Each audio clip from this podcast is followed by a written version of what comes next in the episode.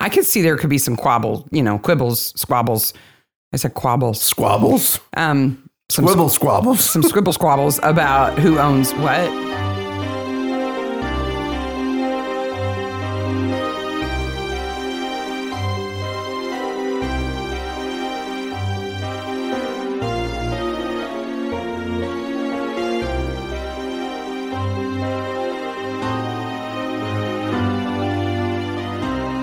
Hey, maniacs. Hey, Maniacs. It's Midsummer Maniacs. Midsummer Maniacs, the podcast dedicated to the ITV series Midsummer Murders. Each week we dig into an episode of the show, including the murders, the mayhem, the loonies. Oh, there's loonies in this episode, and everything else we love. right up the top, I have to say that I'm grateful that you are my podcasting partner Okay. because I listen to a lot of podcasts Yeah. and everyone I've listened to over the last week or so has started out with, well, we're not in the studio. We're all in separate places trying to record this. We're in the same studio we use all the I time, know it made no difference to us at all. which is like just a room in our house. Yeah. but I'm, I'm just glad that we didn't have to figure out a way to do this at the dis- at a distance. Though I do have to say that it used to be that putting on my headphones and sitting in front of the mic once a week was kind of a treat and it was, you know, an unusual thing to do. We only did it once a week. But now I have so many online meetings that I feel like I live in my headphones. and I'm just glad that we don't do a video podcast because I'm really tired of being on camera this week. And then another thing, it- one of the podcasts I listen to, the guy usually does his video cast and he edits it. And then he's doing a lot of live podcasts now. And you get all the ums and ums and buts and so's and all that stuff. So you know he's not perfect now. Yeah. Well, we knew he wasn't perfect before, but he said it was more anxiety for him. It, wa it was made him anxious to not edit all that stuff out. Yeah. Oh, I feel like I'm on TV every time I have a meeting now, so it doesn't really matter anymore. I have thought of us doing a possibility of some like a live, a Facebook live where we're watching an episode or something like that, where you could watch it along with us. But we watch in such a weird way. I don't Yeah. know if it would be okay. Plus, our children would come in and interrupt everybody at I that was point gonna in say time. it's like the um, the Netflix party mode now, where you can watch something with other people who are further away, and whenever one person pauses it, it pauses it for everybody. We would just annoy the shit out of the entire internet. Because we would pause it and go, what did that sign say? Rewind it, rewind it, pause it. Yeah, and we'd be like, when I watch the episode the first time, I do it on my computer so that I get all the Amazon X-ray stuff, so I knew who's on the screen at what time. And then second of all, I have much more fine controls of forward, back, and pause on my watching it on my computer than on our smart television. Yeah, which when you press rewind can go back anywhere between two seconds and two hours. It just Yeah. randomly jumps. On the computer, I have 10 second increments Yeah. that I can speed through, right? So we um, probably like most of you who are listening are in self isolation. We both work at schools. I work at a university, and Mark works at a K twelve, and both of our schools are online only now through the end of the semester. And it's just meant that we are home with our three 18 year olds all day, e- e- every day. The dog wishes us all to go away. Yes. and as a result of not moving very much, because even though we have a, a big house, there's only so much distance you can cover. And just having more time at home, I've been cooking so much. I think I'm going to gain about five pounds a week. The longer we're in self isolation, the fatter I'm going to get. well, the way our house is set up, you have to kind of go through the kitchen to get everything to go anywhere, and it's like, oh wow, uh, I'll uh, just grab a cookie, grab a cookie here or something while I'm going through the kitchen here. a big piece of that 18 pound ham you bought. You requested me to buy ham. I said and you a ham. said you wanted leftovers. Yeah, four or five pounds would have been fine. You bought an 18 pound ham. How long did it take to reheat in the oven yesterday? Oh. Like seven hours. we didn't eat dinner until 8.30 last night, even though I put the ham in the oven at like 3.30 because it's like 250, uh, 250 degrees Fahrenheit, 15 minutes for every pound. I'm like, well, that'll be ready by tomorrow. Yeah. We finally just gave up and ate the hottest parts. We hope you're doing well on self isolation and quarantine or whatever we're calling this. To me, it's great that you, uh, different people have said to us that they really appreciate our podcast continuing. Somebody posted on Instagram the other day that one of their top five favorite things right now was the the podcast. I'm so glad if we're helping one person get through this self isolation. I it's totally worth doing. And for those of you who aren't in self isolation because you're an essential employee somewhere, whether it's a grocery store or a hospital or a delivery person, anywhere in between, thank you so much for everything that you're doing. The rest of us could not be doing what we were doing, what we are Absolutely. doing, if it weren't for you. Those are the real heroes. Absolutely. I just I, I just want to go over to the grocery store and like hand out twenty dollar bills or something to the people working. I, I go to the grocery store. I'm I'm the designated sole person to go out of the house. because right? they've they've suggested that um, that you designate one person in your family who will go out and do run errands, pharmacy, grocery store, that kind of stuff. So it's a mark for us. So I do that, and I'm like in the line at the grocery store, and I'm Canadian, so I'm like, sorry, thank you, thank you, sorry, sorry, thank you, thank you, sorry. And the people are just looking at me like, what? Why are you buying an 18 pound ham? Yeah, How many people do you have at home? we're gonna eat this ham until this baby's over. it's our Corona ham. it's gonna last us until quarantine is over. Well, and the other thing is, so we're really five adults in this house. Yes, So we have a dish load that is constant. constant dishes, and and yet three of us are teenagers, so they're all not me, not me, not me about doing the dishes. Uh, we're whining over small things. I'm glad that this is what we have to complain about and not something else. We're very lucky. We're all healthy. Everybody we know really closely is healthy. It's we're very very lucky. and there are so many little bright spots. So, a couple of things, if you haven't noticed them yet, you should definitely check out. We we love Taskmaster. We just think it's so much fun, and So Taskmaster is a I it's a think- British quasi game show with celebrities who Yeah. complete these goofy tasks. They're so funny. so if you don't know it this already, Britain has this sort of tradition of putting comics on television to do game shows, right? So Countdown is an actual game show in England, but they have this version of Countdown that has comedians on it.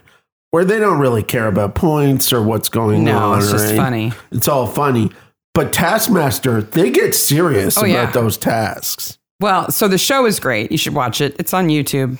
But Greg um, Davies is the host, and Alex Horn is the co-host, and, And he's he the one created who created it. it. Yeah. Yeah. But now, during the coronavirus kind of self-quarantining thing, um, Alex Horn has been putting out a daily task for people at home to do and submit videos on Twitter. The hashtag is home tasking, yeah, and you should definitely check them out. it's been fantastic. if you need a laugh, yeah, if you need to feel like there is sunshine in the world, check them out. yeah, absolutely. Lots of families Oh yeah, doing lots really of fun things together. fun, goofy things together. The other thing I'm really lock- liking right now is um, Jimmy Fallon, who does The Late Show here in the US, is doing The Late Show Home Edition. And so he's filming at home without all the rigmarole. And it's just very positive and happy and funny and genuine and absolutely worth checking out. And he does it with his his da- his wife films it, and his daughters are kind of co-hosts. Yeah, they're like five and three. yeah, and They're super fun. cute. Yep, Uh, and you can drool over his house that has a slide built into it. yeah. we don't we have a, we have a spiral staircase, but we don't have a slide. We could turn it into one though. Yes, we could. And by the time this is over, we may. Who knows? Just for fun. Well, it's yesterday, Mo and I organized the library, so Yeah. that's the point we're at right now. Yeah.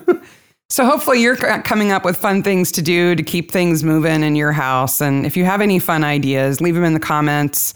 Send us a, a tweet or an Instagram post, post it on Facebook or whatever, and let us know what you're doing.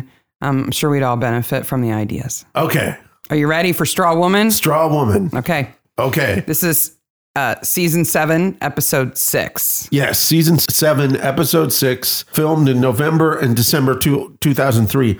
That's another point I want to bring out. It's filmed in November and December. And the woman who is Jemima's body double for the nude scene, uh, it's cold. She must have been cold. Well, you could see her breath.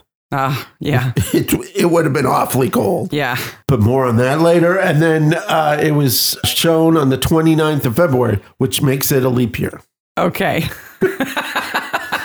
Otherwise, that day wouldn't have existed. Is that what you're saying? Yes. Okay. With 10.03 million viewers. Directed by Sarah Hellings and written by Jeff Dodd. It's not one of my favorite episodes. It It's has- midsummer, so it's great. It has so much potential. It does. It has a giant straw woman. yeah, burning. It has a pornographer. Yep. Gay vicars, naked Gay photos, Vickers, naked photos. spontaneous human combustion. yep. It has all kinds of good stuff. Witches.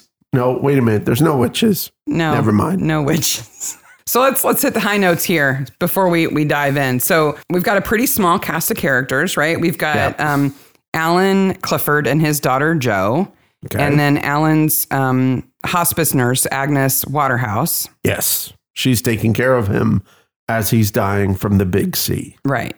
And then we've got Margaret Hopkins, who's a former magistrate, and her boyfriend Dr. Cole, Yes. and Cole's son Matthew Cole, who's a amateur photographer. Okay, so a couple of things. One, in the Midsummer magazine for this Who's Who on this, they have a little line between Dr. Cole and Margaret. It says lovers question mark. If They're engaged. it- They're engaged and they're doing the lip lock in his uh, but not surgery. in public and nobody knows they're engaged but right still. so they're they're a couple but they're on the quiet i don't know do you do you have to be having sex to be called lovers I, because i doubt she's into that before being married yeah. she's extremely religious Yeah, it's it's just but then she's like, "Oh, Dr. Cole." Like, And I think it's implied, it's not shown, but I think it's implied that he's unbuttoning her shirt. yeah when Tom catches them in, Yeah. in Cole's office. Uh, then we've got a couple of people from the village. We've got Kate Malpass, who is a, a homeopath, and then the school teacher, Liz Francis. And we have assorted other villagers. You should just call them a mob. Yeah. They're all just they, a mob All they do is get angry. for no reason. Nope. So this takes place in Midsummer Parva, Mm-hmm. and the pub is the Oak. So it doesn't really relate to the story at all. It's not an aptly named pub at all. Except that the oak is the tree that the witches were hung from in the village way back when. Yeah. The Witches of Red Herring. Sorry. Yes. so we start with a with a ceremony of burning a straw woman, which is the first time in recent history that they're doing this in the village, but apparently it's some kind of way back old tradition. We'll talk about that. I know it can't be a tradition if it's the first time. There's a significant time gap between when they last did this in the village and now. And the reason they're doing it is that Liz Francis, the school teacher, kind of dug up this old tradition and thought it would be fun to bring it back into the village to kind of build Yeah. community. Yep. I, I harped on this when we were watching it, but I understand. But how can it be a tradition as well as this is the first time we're doing things? But you bring up something interesting. Um, usually, when you have days and nights, you change clothes between days and nights, and different days have different clothes, right? Yeah. Yeah. This episode does not follow that in the least. I feel like the wardrobe budget has really, really shrunk on Midsummer for some Yeah. reason during this season. Collie wears the same clothes every time you see her. That stupid blue and yellow boat neck shirt. Yep. And poor Liz Francis gets two ugly sweaters, a skirt, and a pair of pants. That's it. Well, Joe's the same way. She has two outfits. She has the I'm a squaw outfit, and Yeah. then she has the I'm a hippie outfit Yeah. with the patchwork pants. Yeah, and the That's leather it. trench coat. There are a lot of leather jackets and coats in this episode. Well, it's November and December. You wouldn't want to be out there naked. Wait a minute. So the first death is Alan Dakin. He was a curate. He's burned alive in The Straw Woman, right? Yeah. Then we get a second death. The second death is the vicar. The vicar and the curate are lovers, Mhm. as we see from a horribly photoshopped, most uncomfortable gay picture ever. Yeah, of them in their swim trunks on a beach. Yes, supposedly. And basically, the Reverend does nothing but run around hysterically after his lover dies. Yeah. until he dies. And then he bursts into flames in the church, right?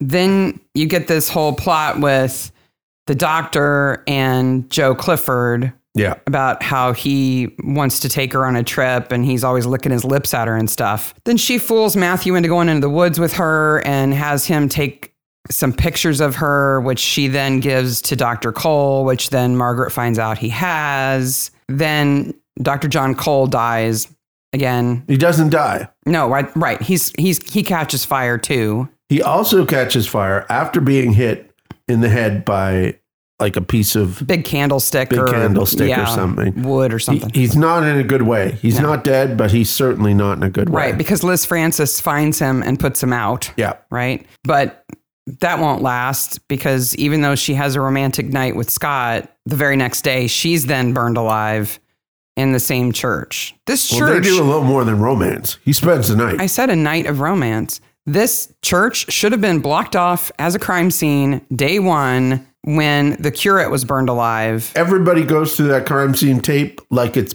butter. I mean, after after the Reverend burns in there, I would be hesitant to go in. After Dr. Cole bursts into flames in there, I certainly wouldn't have gone in. I mean, Liz is just dumb. Well, plus they have that big, uh, what do you call it? It's a fireproof rug Yeah. on the floor. Aren't you glad that they do? and Tom and Scott almost get in some stunt scenes here when they're trying to put out Liz. Yeah. They're close to actual flame. Yep. Now it may be a trick of the camera that makes them look like they're a little bit closer than they are. The way but they are did still with- close enough. The way they did with the episode where the car bursts in flames Yeah. at the beginning. yeah. But this is so this is the by far the most pyrotechnically complex episode of Midsummer. Absolutely. And so we find out that Agnes Waterhouse is the killer, right? Yes. We've got these red herring plots, right? Is it is it witches and the village thinks that Liz Francis is a witch and they think Cal- Kate Malpas um, who is a homeopath, they think she's a witch. There's this whole subplot around Alan Clifford buying the the big mansion and deconsecrating the church and how the village wants that church back. But in reality, Agnes's motives are far simpler. Alan wants to turn the mansion into a hospice after he dies. Which is fantastic. and she's removing anybody who is an obstacle to that, right? So both of the ministers wanted the church back and they might have stopped it. She's also um, very protective of Alan and wants him to have the death that he wants to have, and she won't let anybody get in the way. And she thinks Kate is in the way of that. And then, uh, yeah, of course, she gets jealous of Kate, but she is just absolutely loony toony by Completely. the end. Completely Looney Tunes. Like wide eyed, non blinking, smiling weirdness, yeah. just over o- over the, the point of any kind of logic. In the end, it all boils down to one thing. If Alan had revealed his plans for the mansion earlier, none of this would have happened Yes. because exactly. everybody would have agreed, oh, that's a good idea. Okay. the curate and the reverend would have been like, that's a wonderful thing that adds to our community. Dr. Cole would have appreciated because his wife died of natural causes. I'm assuming something like cancer or something like that. He would have wanted a hospice in the community and seen the value of it. And I even think crazy that this is really the tale of two crazy ladies. Margaret is crazy and and Agnes, is Agnes crazy. is crazy. Margaret is fanatical. Yeah. So, what is Agnes's motive for killing Liz? that she realizes because of the wind turning the book to the right pages. Remember, the wind is a plot point. Eerie voices and whispers that she's trying to fa- frame Kate Malpass Right, for because all of this. she discovers in the old archives that it was Kate's ancestor who was hung as a witch. Yeah. So clearly, somebody's trying to frame Kate. And I don't know why she immediately knows it's Agnes, other than Agnes, Barnaby, the curate, and the reverend all visited the research dungeon Yes. in the bottom of the church. So that's kind of the, the quick overview, yeah. right? So let's dive into some fun stuff. Yes. Can I just say that I absolutely abhor the music at Clifford's party? Okay. What is uh, up with that music? it is a looping like 10 second clip over and over and over and over again. in my notes, I call it country polka. Yeah, it's country polka. And the other thing I don't understand about that party is it's clearly like a Wild West theme. Everybody's dressed as like uh, like Cowboys, cowboys, and saloon like girls, saloon and- girls, and then Alan's dressed as Elvis. I, I don't understand. And she's kind of dressed as an explorer. no, I think she's supposed to be a cowgirl, Okay. kind of like oh the Woody's sidekick in Toy Story. Okay.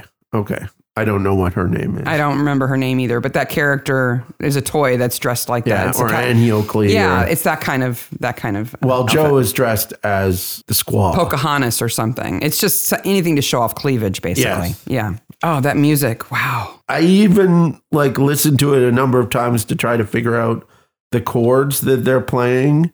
And it, the chord progression is just horrific as well. I'm also not really clear on the whole straw woman burning thing and why Liz wanted to bring it back. She's a very logical, sensible person. She she says that her whole aim is to remove the kind of Prejudice. prejudice and, And ignorance. stereotype and ignorance What are you telling us, ignorant? Yeah. around around these women being hung way back when as witches uh, and that whole kind of paranoia. And yet, she's got her kids drawing pictures of witches that are green-skinned, pointy hat wearing Yep. like all over her classroom. This is another great episode of horrific children's drawings. yes. I just don't understand why Liz would would do that. Why she would have the kids drawing these stereotypical witches when her whole idea is to, you know, kind of undo the damage of this prejudice. Yeah, so let's build a giant straw woman and set it on fire. Yeah, because that's what they used to do. Like, okay, maybe may, this is crazy, but maybe they should have done some research into the actual women who were killed and found out what they were really like. Maybe did a women of the Middle Ages party or like a like a Ren fair Yeah, kind of thing. yeah. No, no, she's a witch burner. also, I'm going to say that the the straw figure that they burn is in no way a woman. Well, it doesn't have legs, Yeah, right? So it has like a skirt shape at the bottom. it, it kind of has a skirt shape, but other than that, there's- there's no real reason to call it a woman. And in the magazine, there's a reference to Wicker Man that we've talked about a Yeah. dozen times, but it's kind of stuck on there. It was like an excuse of this is something interesting to look at, so we should do that. so I looked into burning effigies Yeah. and I know we're going to have listeners who know a lot more about this than than we do. Well, And I certainly- apologize. Uh, the druid guy. Yeah. and I apologize if I make mistakes, but I could only find two traditions of burning women uh, shaped effigies, female effigies. And one is Shrovetide, which is also Pancake Day, Yes. right? And so there is a tradition of burning a female effigy then. While you're running with your pancakes. Yes. if you want to mash up some traditions together. Yes. But the other one is Valpurgis Night, which is, I, I, I keep wanting to say which is, and I say which is. Witches.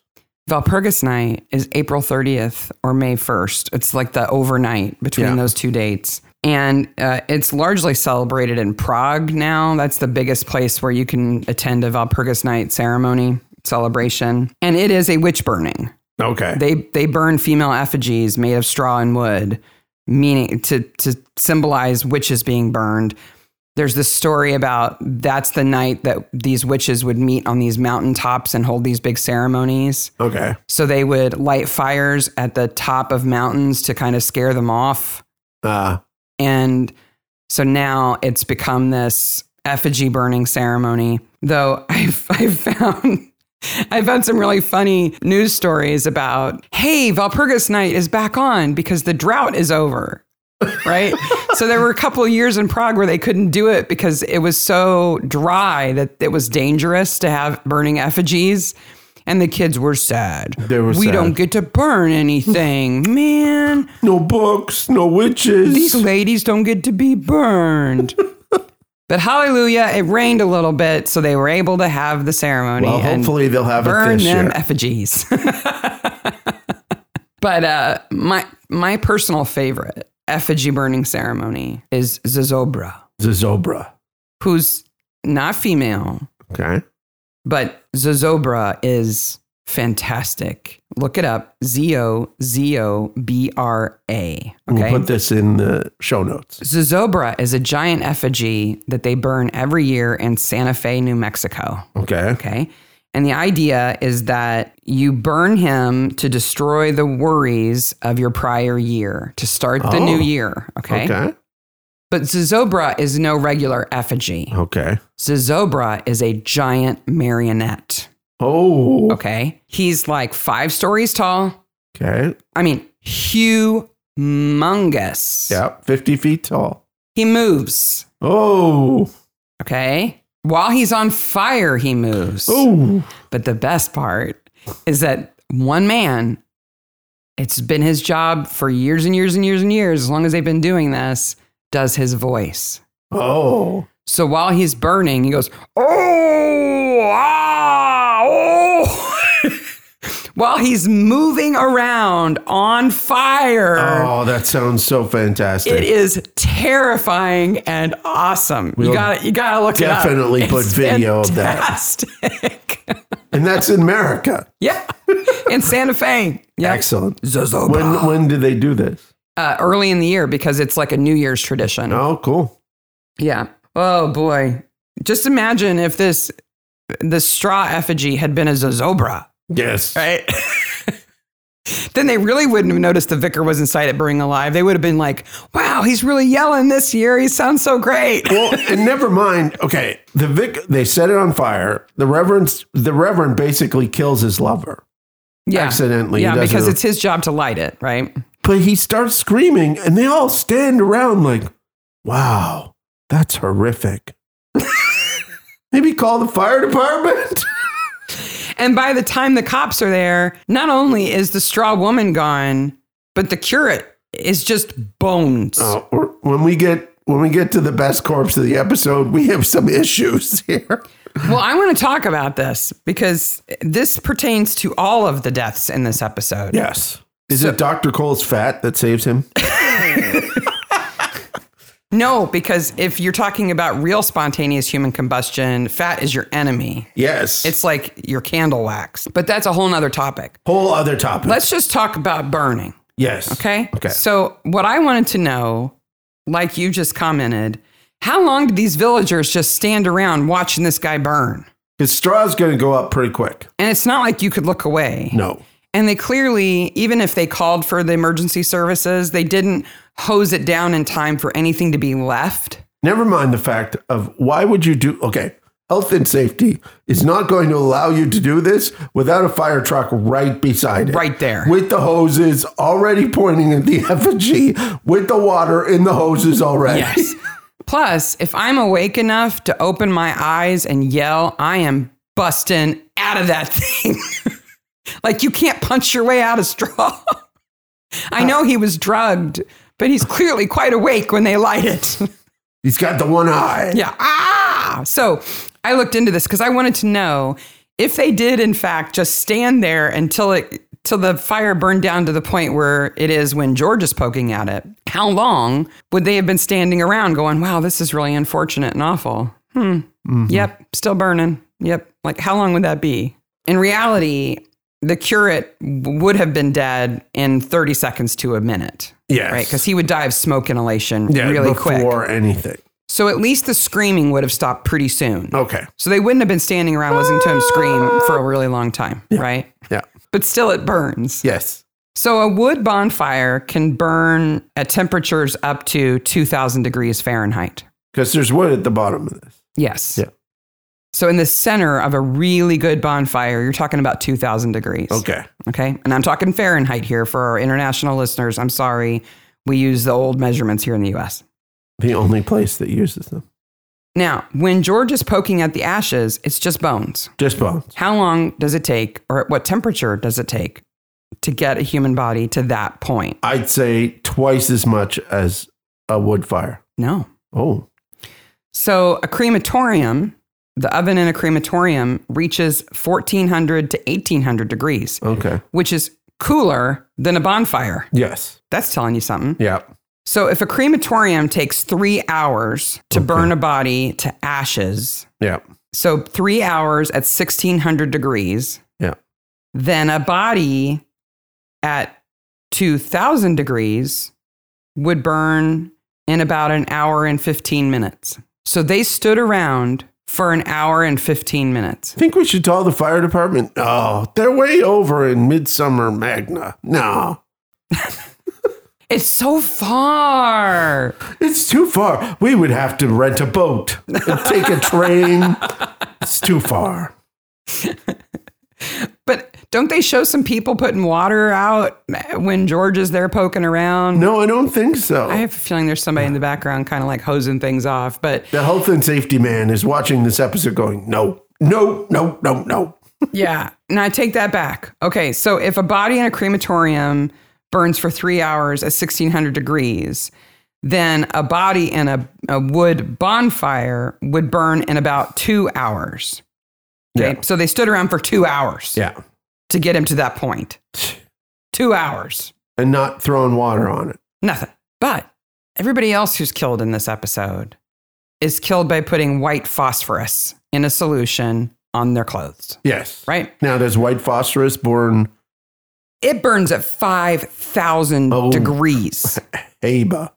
Wow. So, more than twice what a bu- uh, wood bonfire does. So, one of the things that bothers me about this episode is like Liz and the vicar, they're just piles of ash, Yes. which is exactly what they actually would be Yeah.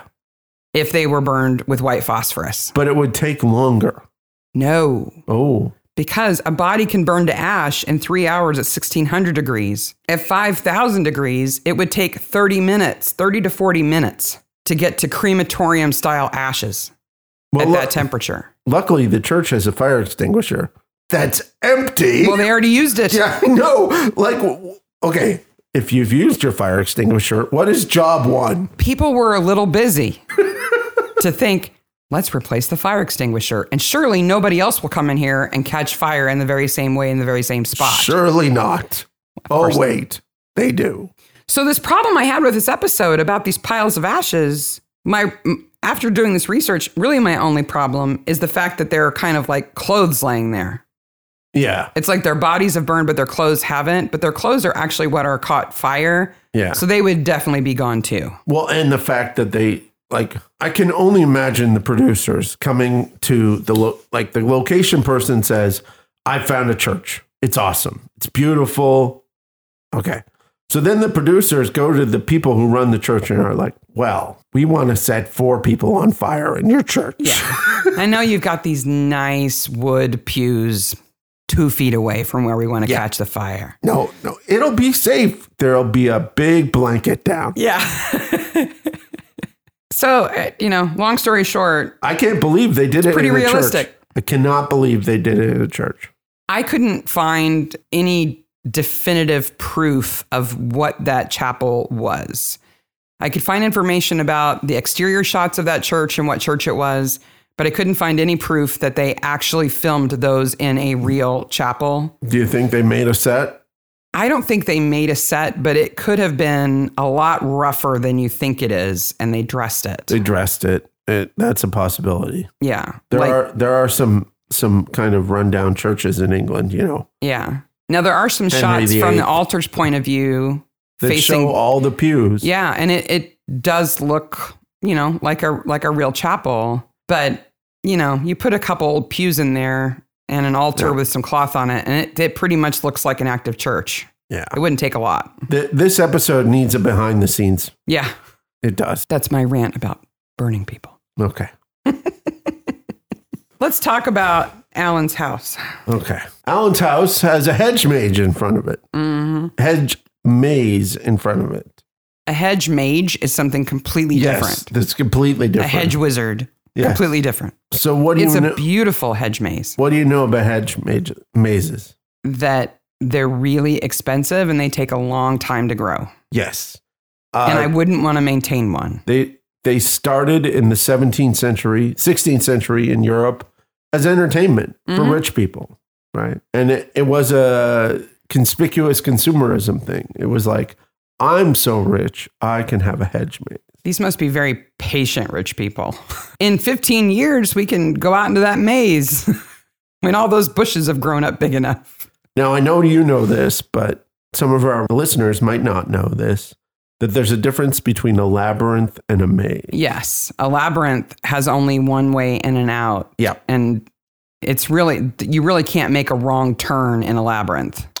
A labyrinth is technically unicursal, Yes, it has one path.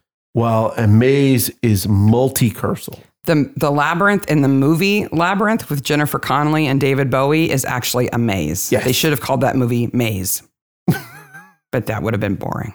And that's a Labyrinth is great much better. movie. So- It's a really good movie. Yeah, it's a beautiful maze. I tried to find where it was. I looked everywhere to find locations. I saw lots of pictures of this maze, but I couldn't find where it was, unfortunately. It's kind of short too. It's like It maybe is. waist height. You could say, oh, it's over there. Yeah, And if you, you got stuck, you, You could, could step climb over. over. the. It's not like the maze in Endeavor. yeah, that's a that's a real maze. Yeah. So the other thing about his his house is he's supposedly turning the chapel into like a Louvre shack or something, right? And they're fighting over ownership of this chapel. Yes, over. He's had it deconsecrated. It's his bedroom. And he has this nice, round, beautiful bed that looks really comfy. And then Agnes gives him a gift of a new bed. Now, is that in the same room? Yeah. Okay. It's half the size, it's heart shaped, and it looks like it's made out of plywood. I was like, did you get that at the Poconos lady? when he sits on it, it doesn't, there's like no cushion at all. It's No. like a sheet over plywood. Yeah. Like, wow, I don't want to lay on that bed. No. and it's dinky. It's it's really dinky. so let's let's talk about this. Alan is supposedly well, Margaret calls him a pornographer Yeah. and I think he's supposed to be like a Hugh Hefner type. like a Hugh Hefner type, but it, there's no magazine or anything. There's no proof that he actually makes pornography. No, I, and I think he is retired. But he certainly has that playboy lifestyle, Right. right? He The silk pajamas and stuff. yeah, he- he rebuffs Agnes at the beginning for the girl with more cleavage. Yeah. But like he really does no wrong in this episode. No. and the, and the chapel is attached to his house. If something's attached to my house, I own it. Right. I don't care if you think it's a chapel. I own it. yeah. But, you know, in the UK, it, uh, that can be different. I'll go Right. down to the research dungeon and prove it. Yeah. I mean, when you live in a semi detached house and your house is actually attached to something that somebody else owns, I could see there could be some quabbles, you know, quibbles, squabbles. I said quabbles. Squabbles, Um, some quibble squabbles. some scribble squabbles about who owns what. You know, that's my wall, that's my garden, no, it's mine, whatever. But this is, I think, a little bit more clear cut, except that Margaret lives in the vicarage. Yeah, which is weird. Which makes me wonder where the vicar lives. Yeah. And why aren't they trying to take that back? Yeah, She says when she dies, she's going to leave it to the church. that's nice of you. If they had a vicar, he could live there, but they're not alive No. anymore. Never mind. Church next Sunday is going to be pretty empty. Yes. This building makes everyone go on fire. whole congregation.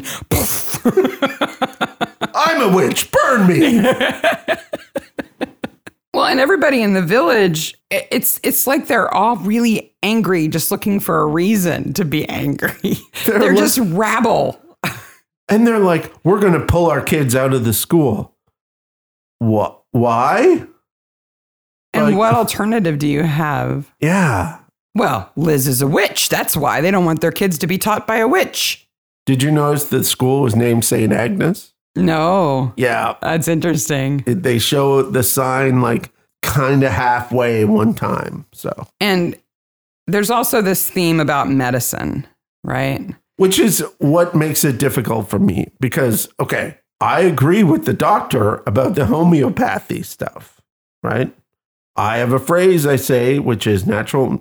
The natural medicine that works is called medicine. Right.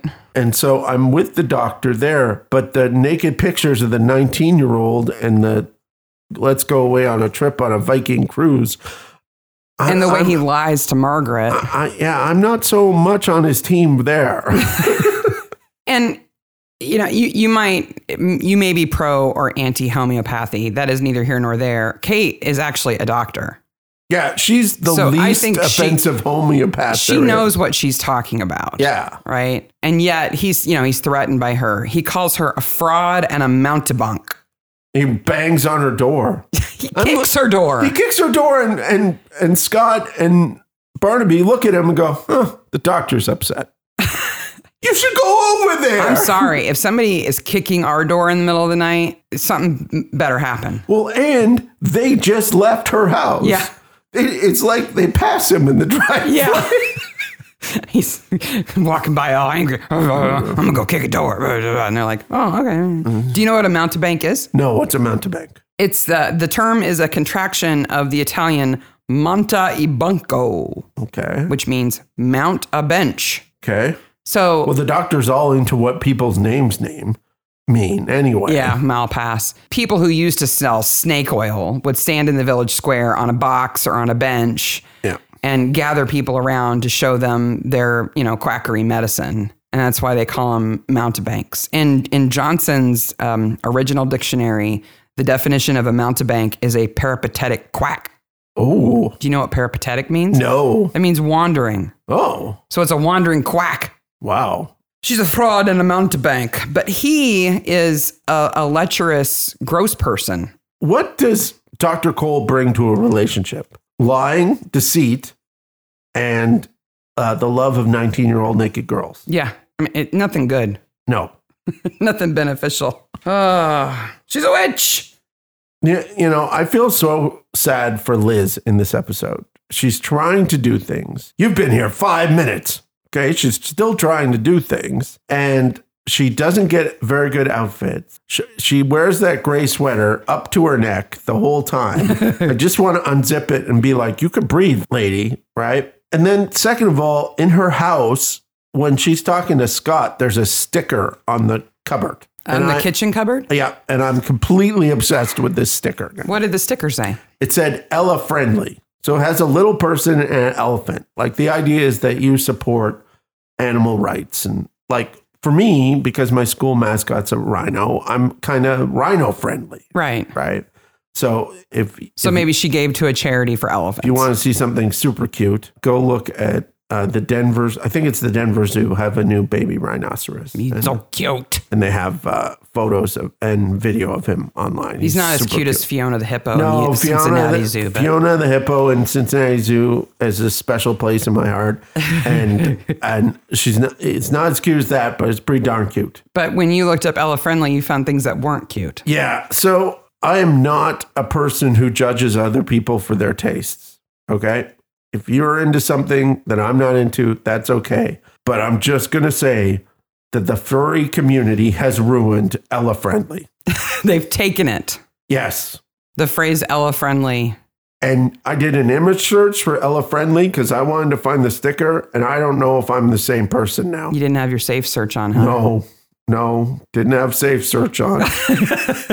See what That's happened- okay. I was Googling how long to burn a body to ashes. Don't worry, because before that, I was trying to find out if Gemma, what's uh, Jemima, what's her name, had any tattoos to see if they used a body double for the naked pictures or not. And so I was looking at all these pictures of her, and then next thing you know, I'm Ella Friendly. I won't judge you on your browsing history. It's okay. Oh, jeez. It makes me not want to play bingo. Oh, it- So there's this scene. It's stuck right in the middle. when Margaret is, uh, they're in the village hall and she's trying to rouse the entire village to like burn Liz or something. what are they trying to what or Kate. what are they trying to accomplish there? Because I tell you what, one thing they're not trying to accomplish is play bingo because they have a bingo sign behind it. Yeah, and it's just like a poster board with bingo written on it. And I, ca- I guess they must. It's got like some numbers that make no sense at all. Yeah, they must pull the balls out and then cross them off on there, I, guess. guess. Just makes no sense at all. Worst bingo game ever. Yeah, I don't want to play that bingo game. So that's Liz's sticker, but she's also got a weird mug or something, doesn't she? Yeah, so she has a mug that has absolutely the most ironic words on a mug ever. So they give her a mug, and I don't think the people who gave the mug, like put the mug in there, really read through the script because the mug says old teachers never die, they just lose their class. Wow. And in the next scene, she dies. Old teachers never die, but young ones do. It's just one of those little hidden jokes in there that the set dressers must put in. They're like, oh, we gotta use that one. oh, I meant to tell you this already. yeah. So the actress who plays Margaret, Yes. um, uh, Richenda Carey, Yes. she used to be married. Well, she was married to him until he died. She was married to Nigel Stock, Okay. who played Uncle Rupert T. Waxflatter in Young Sherlock Holmes. Oh, another Sherlock Holmes. He's the, the the girl, the main character. He's her uncle. oh. He goes off the roof in the winged machine. Yep. Yeah, she was married to him. So two weeks in a row, we've got young Sherlock Holmes connections. Uh, if you missed it in last week's show notes, I put a picture that had young Sherlock Holmes, young Watson, and the the professor, which are all three people who have been in this season. Yeah. One picture had them all in it. And Agnes is the school teacher. Her name is is Maggie O'Neill, the actress's name. Um, she's the school teacher in the Simply Red music video for "Holding Back the Years." You Oh, remember that song? oh yeah, I know that song. Yeah. I'll have to put the music video in the show notes. Yeah, she's Because just he's sitting. like wandering in a graveyard and stuff like uh, that. he's like packing up to leave, Yeah. and he's reflecting on his life. And there's a scene where um, it's a school, it's a classroom, and all the students are in their seats and they're throwing paper everywhere, and the teacher's sitting up in front, looking like she's about to cry Yes. because clearly she's lost control of her classroom. Yeah. Yeah, that's Maggie O'Neill. Okay. That's her first acting credit. Oh, okay. I'll have to put that in. Yeah. I had to look it up. I had to watch it. It's like, ooh, yeah. But certainly the person in this episode, and we, we make fun of this, but the person in this episode that becomes most well known is Uh-huh. Jemima. Yes. Uh, Jemima, I, I'm guessing her last name is actually pronounced Roper, but it's R O O P E R. Yeah. She's been in lots She's- of things. A busy working actress. Yeah. Right yeah. now. And she's in movies and TV and you see her all the time. She's she was like in a show with witches too and Hexed. text. Yeah. Yeah. It's good. She was also in Lost in Austin, which is um uh it's a mini series about a girl who really likes Jane Austen and she gets That's right. she yeah. kind of like gets stuck inside the novels. Yeah. It's fun. Yeah. The other person who's in a lot of stuff is Matthew Cole, Okay. which he's really young in this, but uh, the, the actor's name is Daniel Wayman. And right now, he's in Gentleman Jack. He was in the most recent episodes of Foyle's War. okay. after Acorn took it that's over. right. Yeah, I mean, he's been in all kinds of stuff um, super recently. Oh, that's good. It's good to see him working. But the, the person whose acting history I was most interested in was uh, Alan Clifford. Okay. He's played by Keith Barron. Okay. And again, he's been in tons of stuff. He's been in EastEnders. He's been in Doctors. He's been in Yeah. what you know, blah, blah, blah, all those shows that everybody's in. But you you already mentioned Countdown. Yeah. He was in 99 episodes of Countdown Wow. between 1999 and 2008. Oh. like as the host no, he played countdown or he was in Dictionary Corner. oh okay If you've never seen Countdown, it basically has two kinds of games. One is they draw a set of random numbers and you have to mathematically manipulate those numbers to get a target total. using all the numbers it's a hard game show Yeah, and then the other challenge is um, basically Scrabble. They they draw random letters, and you have to make the longest word possible to win. And so they have this dictionary corner, which is the person who verifies that the words that the people spell from those letters are real words.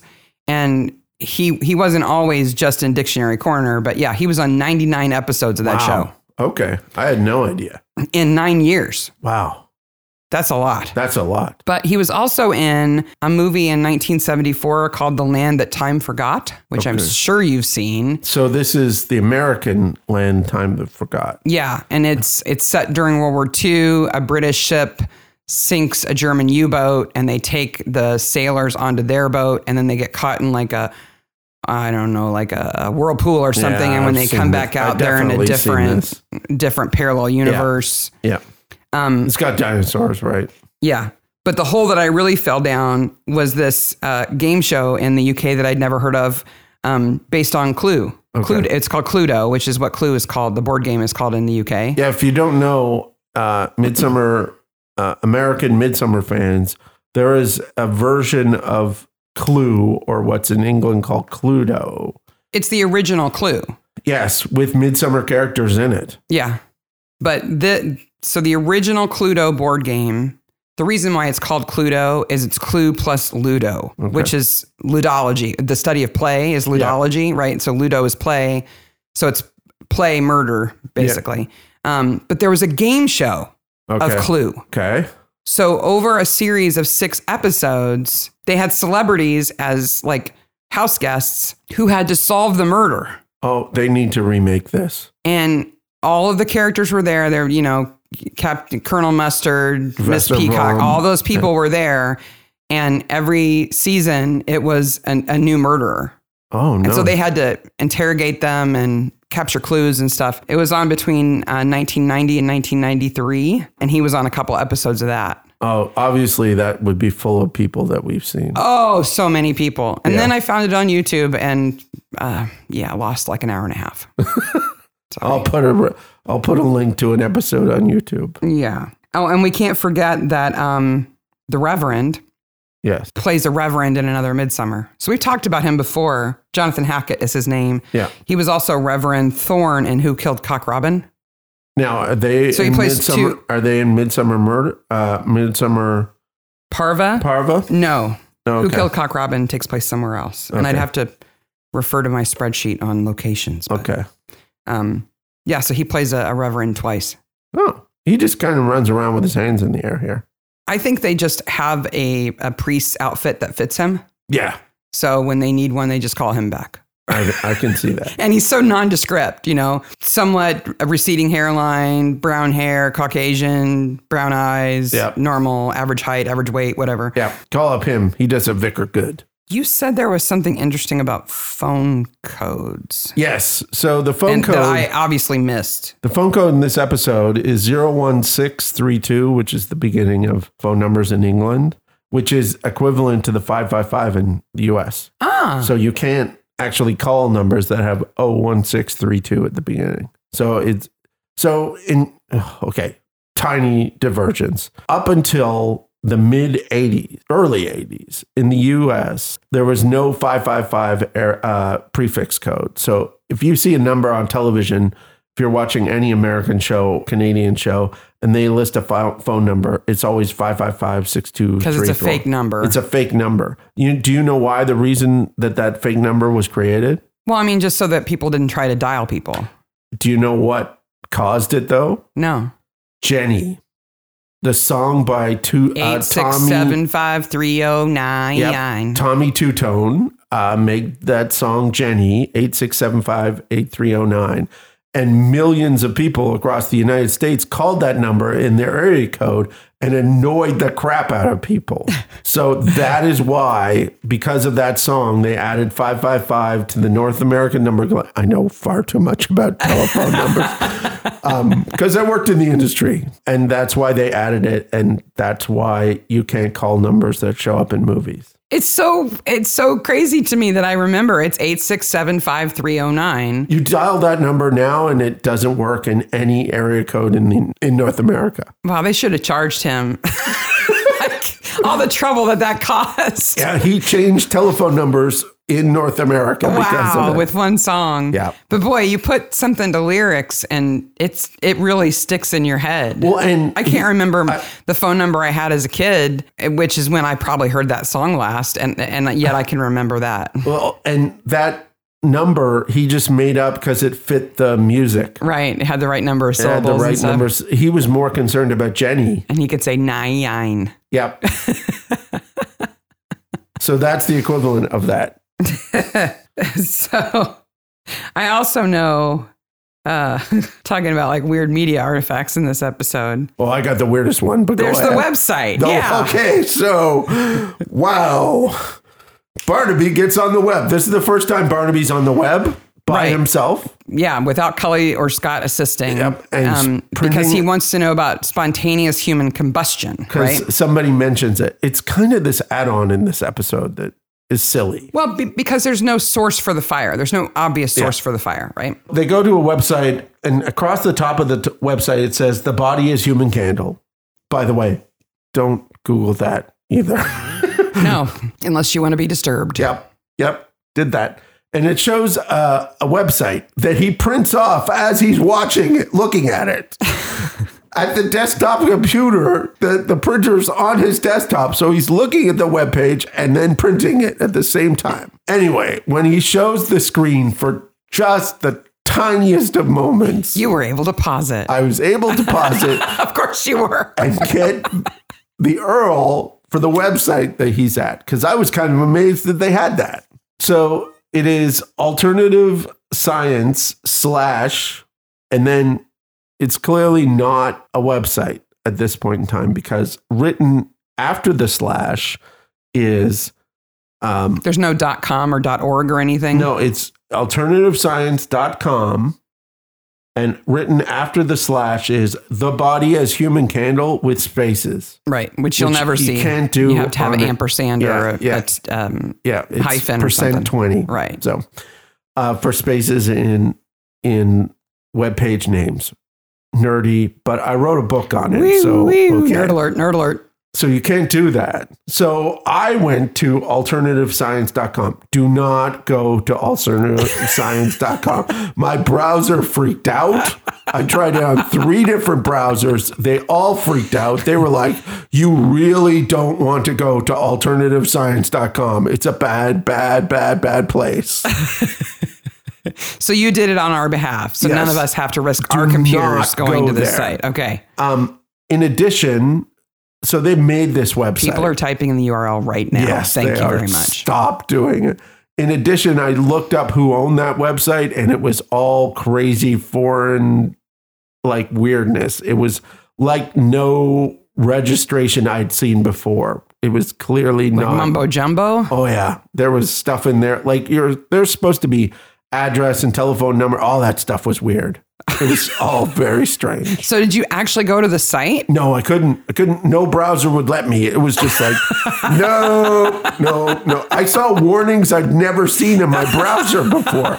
I was like, whoa, this is bad stuff. Like when Google thinks you're going someplace that um, might, you know, install a virus or something, you can you can click on the more information button and reveal a, uh go ahead if you want to button. No, I didn't even get that choice. It's bad news. Maybe you should download Opera or some kind of really thin web browser. Do it in incognito mode on a junk computer, like on a Chromebook at school. Because Uh, now I want to know. Yeah. Wow.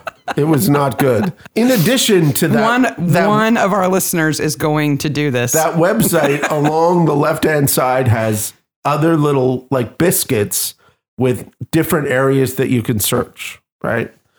like a navigation menu. uh, And they include air crashers, atomorphs, which I, I don't know. I couldn't, I looked up alternative and skeptic science for both of those, and none of them are there. Myths, okay. CSI COP, which is the Committee for Skeptical Inquiry. Okay.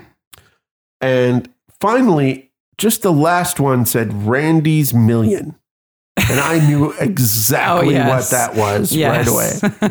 away. So, this Canadian magician, he was an illusionist Mm-hmm. and a skeptic in the 70s and 80s, really predominantly, named the amazing Randy. He was on all the television shows. Yeah. And he had uh, spe- primetime He's a specials. very cool I guy. remember seeing primetime Amazing Randy specials Yeah. was it, when I was a kid. And he he's still alive, first of all, which I was like, whoa. yeah. He's, he's gotta be in his 90s. He's 93. He's the same age as the Queen. Wow. So, uh, but why it says Randy's million is because he put up a million dollars for anyone who could prove the paranormal existed. Definitive proof. Yep. And no one did it. Is it still available? No, the society that runs uh, it's called the Amazing Randy Skeptical Society or something.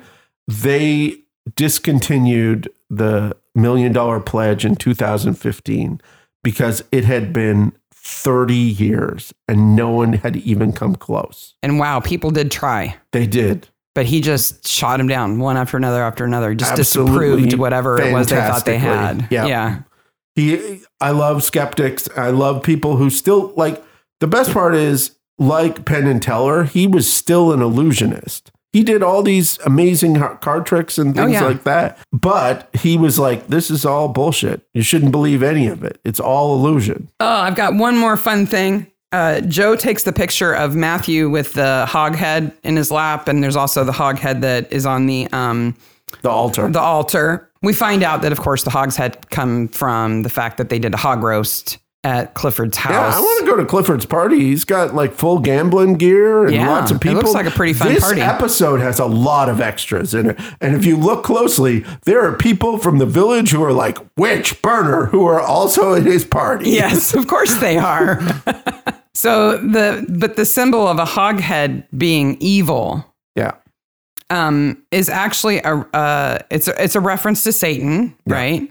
But there's the the connection is interesting. So if you look up hoghead plus evil or something like Yeah. that, everything is a reference to Lord of the Flies, the book Lord of the Flies, Yes, because they cut off a hog's head and put it on a stake. put it on a steak. Right. But the reason they did that is the same reason why this hoghead is seen as evil because of Lord of the Flies is another name for Satan, Yes. right? Beelzebub. That's what they call like the mysterious thing in the forest that they never see is the Lord of the Flies. Yes. And the reason why a hoghead is Lord of the Flies is because almost immediately it's surrounded by flies. Like a halo, I think. Yes. Yeah. Right. So the whole idea is that it evokes that image, Ah, okay. even though there are no flies in the episode. But that's that's why the hoghead is seen as a symbol of, of evil. Okay. There's something that we haven't talked about in this entire episode that once we say it, you will be able to, you will not be able to unsee it for the entirety of the episode. We're going to ruin this episode for you. Lay it on me. There is something wrong with Dan Scott's lip. Yes, there is. He's not in a fight. If you notice, Cully Barnaby, Joyce Barnaby, and Scott are barely in this episode, the Mhm. three of them. Yeah. But he, Dan Scott, on his, it would be his left side Yes. on his upper lip. It's like his lip has been split up into his face. like he's been in a big fight or a car accident or something. Yeah. It's a major injury. And at some points, you can almost see that there are stitches. Yes. And at other points, it looks either like they've put more makeup on it or that it's healed a little bit. Like he is completely shown only from one side for most of Very the episode. deliberately shot from his right side. Yeah. And I think you could you could cut this episode into scenes and uh, rearrange it by the chronology of his lip healing Yeah. because it's clearly not 'Cause- shot in order. Television shows and movies are not filmed in order. Right. It makes no sense to film them in order. But there are scenes where his lip looks freshly injured Yes. and others where it looks like it's almost healed. And they make no reference to it, no. which they could have done. They could have been like, "Wow, that Maybe that's- he ran into the firefighters at the start and that's why they didn't get there for 2 hours. No, that would be Troy's driving, not Yes. his, right? Of course. But they could have said, they could have made some reference to a brawl that he broke up or something like, well, you're looking worse for wear. Oh, it'll heal or whatever. And then they could have shot him from whatever angle they wanted to, but they clearly tried to hide it. Yeah. If you, if you rewatch it, just look at Scott's lip, you will see it. The other thing about Scott is he's constantly on the make in this episode. Yeah. Like Liz is like waving her booty out of her little orange car, and he's like, "Ugh, need like booty. And then he's drooling over Joe too, Yeah, like, but she's flaunting it everywhere. but s- But I felt like his relationship with Liz was kind of sweet. I did too. I thought they Then had of course a nice, she has to die. Yeah, well, you know, And he you know what seems- happens to old teachers. He, he they seems never die. genuinely bereft. he's very upset in the church. he's in the schoolyard and a little girl says, Oh, are you looking for Miss Francis? And he says, Yeah, I guess I was. Yep, It's sad. it is. He should know better. Troy should have told him, Don't do this, man. Don't, Don't fall in love Don't with fall in anybody love with a related to guest any of your star. cases. They're No. all crazy. They're all crazy. They're either the murderer or they're going to die. Date somebody from outside the entire Oxfordshire area. Yes. Long distance love affairs are the best. well, we're already halfway through his time on the show. Yeah. So we've got three and a half bodies. Yes. We've got Alex, the curate, who dies in the Straw Woman, Yes. We've got the- his only bones. and an eye. We see his eye, Yeah. but that's it. Right. Well, yeah, there's not an eyeball just sitting in the ashes. That would be weird, especially if it was still looking around. George would be like, wow, this is really strange. He, there are a lot of people who poke at those ashes with a stick Oh my throughout gosh. the whole And they episode. like just it's just in the middle of town and we know how police tape doesn't stop these people. no, they're just like poking at maybe it's because they see that eyeball still looking around in there. right. So then there's the Reverend Jim Hale, Yeah. who burns in the church. Dr. Cole burns but doesn't die, and Liz Francis burns. So who's the best corpse? I'm gonna say that Hale is the best corpse because it's the best effect of the burning. Yeah. The stunt man who did that flailed well. Looks like Hale, Yeah. does a great job. I actually think they did some CGI there. Some little really bit. rudimentary CGI. A little bit right at the beginning. they sort of superimposed the actor's face on top of the stuntman's face for Yep. just fragments of a second. fragment of a second. so they must have looked pretty differently from one another. Yeah. And they thought they needed to do something to make it look more like him. No, I, and it is the best stuntman effect we've seen on the episode on any episode so Yeah. far. There's some good ones coming. yeah. Uh, what about after the credits? After the credits, no one's running that church and no one's going in it. The first thing I have is this is the end of this church. Yes. do you think Alan? Oh, really? I got a job. It's in Oxfordshire. It's a little country parish. Oh, this will be uh, what? What happened to your old priest? what's And this? what about the curate? what's this black body outline on the floor? What's this big rug out here for? Ah! So do you think after the episode that Alan seeks actual treatment now that Joe has said, I don't want you to die, and he's heard that and he realizes he didn't want to die? In my vision, because I'm a warped person, I have Alan dies and Joe inherits and marries Matthew. Oh, she does feel bad for She does feel bad for Matthew. making him catatonic and everything. There are two crazy ladies in this episode, but there are two guys near the edge. Matthew and and Hale are like one tiny thing set. Well, okay, it is a murder of somebody they love. Okay. Yes. I understand that this might set you up, but they both go full crazy right away. Yeah.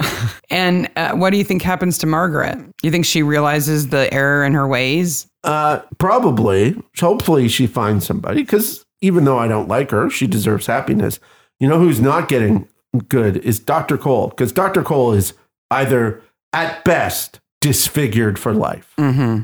at best. He Maybe he comes back and lives in the vicarage and Margaret takes care of him. maybe, but she knows what's going on with him now. That's true. so Dr. Cole is in disgrace. Yeah. Absolutely. He doesn't he fares the worst of anybody because he does no wrong in terms of actually doing an illegal act. If he had went away with Joe, she's 19, it would have been perfectly legal. Mm-hmm. But he comes out disfigured or worse and ruined. Yeah, because Matthew's not crazy about him now, and Margaret's not crazy about him now, Nope. and his practice is pretty much screwed because he probably can't practice anymore. And I have Kate Malpass has lots of business now. There's one person who should come out of this in a pretty interesting state, Mm-hmm. and that's Jed Fox. Jed. Okay, so Jed Fox and his wife are the two predominant villagers who are like they're right hitting that witch button right away. Well, you know, I, I think that he's the dominant rabble rouser because he's just taller than everybody else. Yes, he is. So it's easy to film his face over the crowd. Yes. But after all is said and done, I hope he walks around going, sorry. Yeah. Oh. I got out of, I, it was out of hand. Sorry. I, I got a little him and his wife both get way out of hand. I was wrong. Sorry. Let's go play bingo. You know, oh no, that, that witch fooled all of us into thinking that she wasn't a witch. She burned herself, really, and you know, just to throw us off. Yeah. I sometimes wonder, like, we need after the show Midsummer, where there's like years of trauma, trauma that these people have to Yes. deal. Like, Matthew is not going to get over this very easily. No, it's going to stay with him forever. Yeah. I don't think he can get with Joe because she put that hog head in his lap and took a picture of him Oh, and it drugged was him. And Just a funny thing I did. really, I just did it to make your dad mad anyway. Yeah. He's like, yeah, but you were in my shirt. Oh, and plus, and plus, it's pretty implied that her and her dad, her and his dad, had already done some stuff. Something to make him think that there was potential. Oh, okay. There's another thing. Dr. Cole gets the naked pictures of Joe, Mm-hmm. right? It says the glories of Christendom on them. So Right. clearly he knows they're for him. He sets them out on his desk. He tells Judy, who never appears in the episode, right. that he's going to cancel his first home visit client. Okay. And he pushes his desk back. What is he going to do? I don't know, but Margaret walks in just in time. Because it's certainly implied that he's going to have a bit of a wank. Yes, I think so. And like, what kind of person are you that like you get naked pictures and you immediately are like, screw work. I need to wank right now. Yeah, I know there's somebody home and so sick they can't even come to the office. Ah, cancel it. yeah. This is going to be a while. What? and then fobs Margaret off on, "Oh well, I was I was taking these to the church to burn them because Never that's mind. where you burn pornography is at church." Never mind. He knows. Why Almost- would you burn those Oh, photos at oh, church after the oh, reverend had just been burned at the church? Oh, the other thing. Okay. So. oh you're excited now. Okay, okay. So they go in the forest. She gets naked, okay, and has a tattoo on her back that appears and disappears, hmm Mm-hmm. and well placed fur from her coat that covers her ass crack. And he, dr- she drugs him, and he stays out all night. Okay, right. okay. She delivers the pictures the next morning. Who developed these pictures? Clearly, she did. Joe did. She developed her own photos. there is no implication that Joe knows anything about photography. Some guy at the chemist is like, whoa. Oh, you want these in Wait black a minute. and white? Uh, Hold on. I need to go in the back room for a Yeah, moment. can, cancel my first appointment of the day. I just I have a note that says who developed those pictures? And those giant they are They're like eight and 10 a half by eleven. yeah, yeah. If not a little bit bigger. Glossy, black and white. They're Yeah. arty. Yeah, they're well developed too. Yes, so she must know what she's doing. Sh- I, I, I guess Maybe she learned it at art college or something. maybe maybe one of the security guys that are never talked about but are all over this episode are there. Alan's tough guys with the black leather jackets and the headsets. Yeah, who are just not even acknowledged in this Yeah. episode. They're Why useless. does he need so much I security? don't know. As long as he doesn't go in the church, he'll be fine. It's also not acknowledged who drives by in the limo. It's not him No, that it's, drives by it's in the people limo. coming to his party. People coming to it could be a hen party out going between Midsummer Parva and somewhere else. Well, and they're horrible bodyguards because the person who wants to kill him is the, the person that they're not doing anything about. Worst bodyguards ever. yes. so that's the straw woman. What do we have for next time? Okay, so first of all, you can find Midsummer Maniacs on Twitter, Instagram, and email. We post on the Facebook groups, Midsummer and Acorn, and the subreddit, uh, or anywhere else we can find Maniacs at Midsummer Maniacs. So just find us wherever you want. Send us all sorts of things. You certainly have time to do it now. I, I, I got a note from somebody the other day that said, I finally caught up. I was like, excellent. Uh, the next episode is episode 34 or uh, episode 7, uh, season 7, episode 7, one of my favorite episodes, Ghosts of Christmas Past, Yeah. the first holiday special. We're going to have a little Christmas in April. Yes, it will be Christmas in April. And oh, it has magic tricks, it has suicide, it has the weird uncle, it Sad has dog. sad dog. Yeah. But it also has Christmas trees and big meals and Yep. crackers and crowns. and a kid hopefully i don't know uh, we should have seen that kid do more acting Mm-hmm. and hopefully you'll look him up and see where he's at now Until then, stay sane, stay happy, yep stay safe. bye maniacs Bye, maniacs.